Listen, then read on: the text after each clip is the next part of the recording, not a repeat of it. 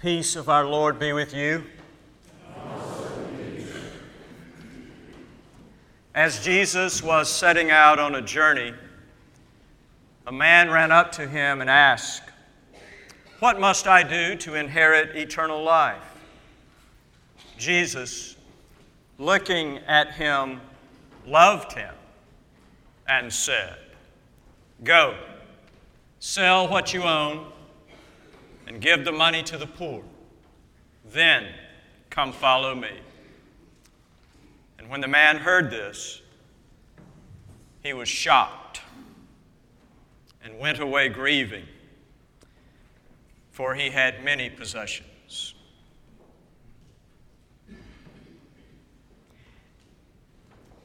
Every three years, the lectionary places in the path of the church throughout the world those words from this morning's gospel lesson. And with each new time they roll back around, I find myself a little less certain about what we should say about that difficult corner of Mark's gospel. It is a difficult thing to talk about a passage of Scripture to which one has so obviously not responded in one's own life. So, what do you say? Across the Christian centuries. The church has tried to help us out of that dilemma by offering a handful of interpretations of this passage, each of which, if embraced, can soften the blow of Jesus' response to someone who, remember, did not ask what do I need to do to be a, an especially good saint or a super Christian? No. The question was, what do I need to do to inherit eternal life? To that most basic of questions, Jesus said, Go, sell what you own Give the money to the poor. Then come follow me. One interpretation of those severe sounding words is that Jesus, as well as the original audience of Mark's gospel, were, like many first century Jews, expecting the end of time in their lifetime, which would mean that there was no future for which to save money or create any kind of economic security. So, the best thing to do with what you have is to go ahead and give it away because any day now, the kingdom will come. And this life, as we know it, will be over. A second interpretation of today's gospel lesson has been to say that when Jesus said what he said about selling all you own and giving the money to the poor, he meant it not for everyone, but for a special class of Christians who would take a vow of poverty. The Francis of Assisi's and Mother Teresa's of this world, but not for regular, ordinary folk like all of us. A third interpretation, the one I remember hearing most as a child, was that when Jesus said, Go sell your possessions and give the money to the poor, he just meant that we mustn't have anything in our life that we love more than Jesus. He didn't really mean possessions and money when he said possessions and money. He was just using words like possessions and money as symbols for and examples of anything that might compete for our devotion and loyalty. Another interpretation, which I've just started hearing in the last, oh, 10 years or so, I guess, is that whenever Jesus said such radical sounding things as he said to the man in Mark chapter 10 about giving all your money to the poor in order to inherit eternal life, and you know in Luke 14 33, where he says, Anyone who wants to be my follower must give up their possessions. Whenever Jesus said those radical sounding things, Jesus was actually only underscoring the impossibility of our doing that sort of thing. He was highlighting the impossibility of our ever being able to be good enough to enter the kingdom of God so that later people would embrace His sacrifice on the cross as their only hope for making it into the kingdom the idea that when Jesus said those radical and demanding sounding things like love your enemies and do not resist an evildoer, he was really just sort of setting the table for the cross, making us all see how hopeless it is for us to live that way so that we would all cast ourselves upon his sacrifice. I'm sure that there are many dear and good and wonderful Christians who embrace some of or all of those efforts at interpreting this morning's gospel lesson. But as for me, they all seem to be trying a little too hard to rescue us from Jesus. They all seem to be trying a little too hard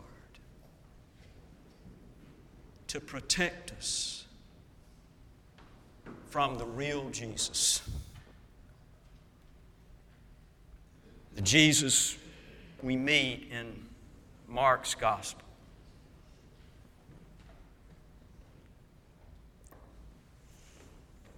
Seems to me that it's better just to say that when Jesus said the kinds of things that he said in this morning's gospel lesson, Jesus was just being exactly who Jesus was the ultimate incarnation and embodiment of God. Because remember, these are not new New Testament Christian ideas. In Exodus chapter 22, the Bible says, If you lend money to the poor, do not charge them interest. In Leviticus chapter 19, the Bible says, if you are harvesting your field, do not reap everything all the way out to the edges. Leave the edges of what you planted for the poor. Deuteronomy chapter 15 The poor will always be with you, therefore, open your hands to the needy and do not be close fisted toward your poor neighbor. Isaiah 58. When you see the naked, clothe them. When you see the hungry, feed them. When you see the homeless, house them. What Jesus was saying in this morning's gospel lesson was not some new New Testament Christian idea. This is the kind of thing that God has been saying for as long as God has been saying anything. I think this is just Jesus being exactly who Jesus was. The best look this world has ever had at God.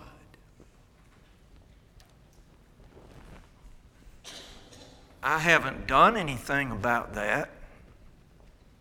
I haven't followed Jesus.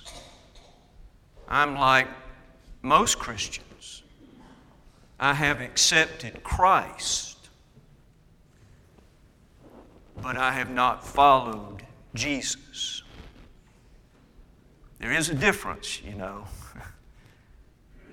There, there's a difference between the Christ of Christianity and the Jesus of the Gospels. If, if somebody, if that same person had come today to the Christ of Christianity and said, What must I do to inherit eternal life? The Christ of Christianity, we know what the Christ of Christianity would say, right? Accept Jesus as your Savior. Just believe in Jesus. That's what you need to do to inherit eternal life. That's what our Jesus would say, the Christ of Christianity. But, but Mark's Jesus, the Jesus of this morning's gospel, is different from our Jesus. The Christ of Christianity, the the Christ I have accepted is different from the Jesus I have not followed.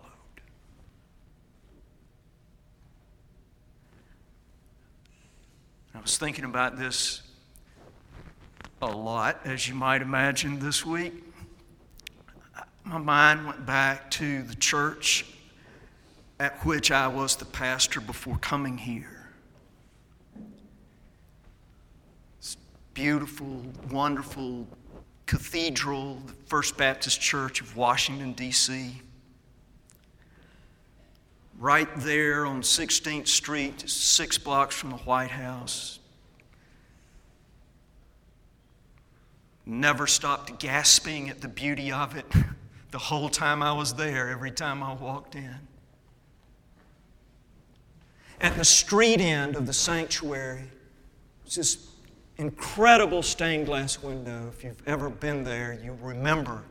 It's a breathtaking, massive stained glass rose window of Christ in all of His glory, arms spread out, as magnificent a stained glass window as one could ever hope to see. Staring out over the front porch of the sanctuary, where most nights, anywhere from three to five or six people would sleep in cardboard boxes.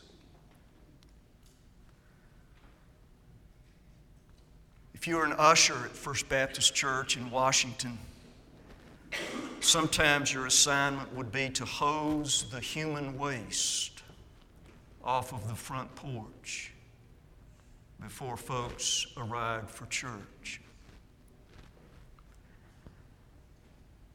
It's such a wonderful place, and I still love it. But I often used to think to myself,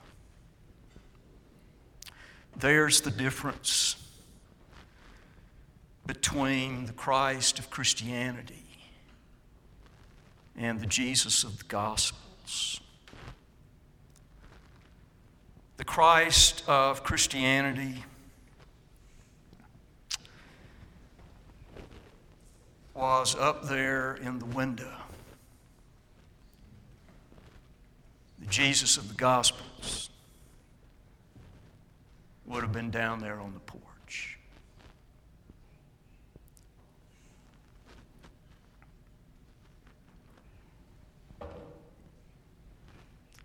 My sisters and brothers, I don't know what to do with or about all of that. But I do think it's important that we not lose the real Jesus. Maybe at a minimum, we just need to make sure we don't lose the real Jesus. Um, we, we don't need for the church to protect us from Jesus. The, the real Jesus, the Mark's Jesus, the, the Jesus of the Gospels. Um, but here's the good news. Um, the good news is the way Jesus looked at the man in the story. Remember that? Mark says that Jesus, looking at the man, loved him. Looking at the man with all of his things and all of his stuff and all of his unmade decisions, Jesus loved him. Do you know that in the entire Gospel of Mark, Jesus is only said to love one person? In the whole Gospel of Mark, only one time does it say Jesus loved somebody. And it's this guy. it's this guy, this man, this person with all of his everything, his decisions unmade, his possessions and things still closely held, Jesus looked at him and loved him. Which must mean that when Jesus looks at us, Jesus loves us too. All our things and all our possessions and all our uncertainties and flaws and failings and failures. You know if Jesus loved him, Jesus loves us. So, rest yourselves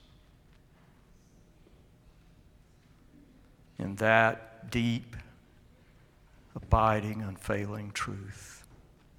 Jesus looking at us, seeing us precisely as we are, loves us.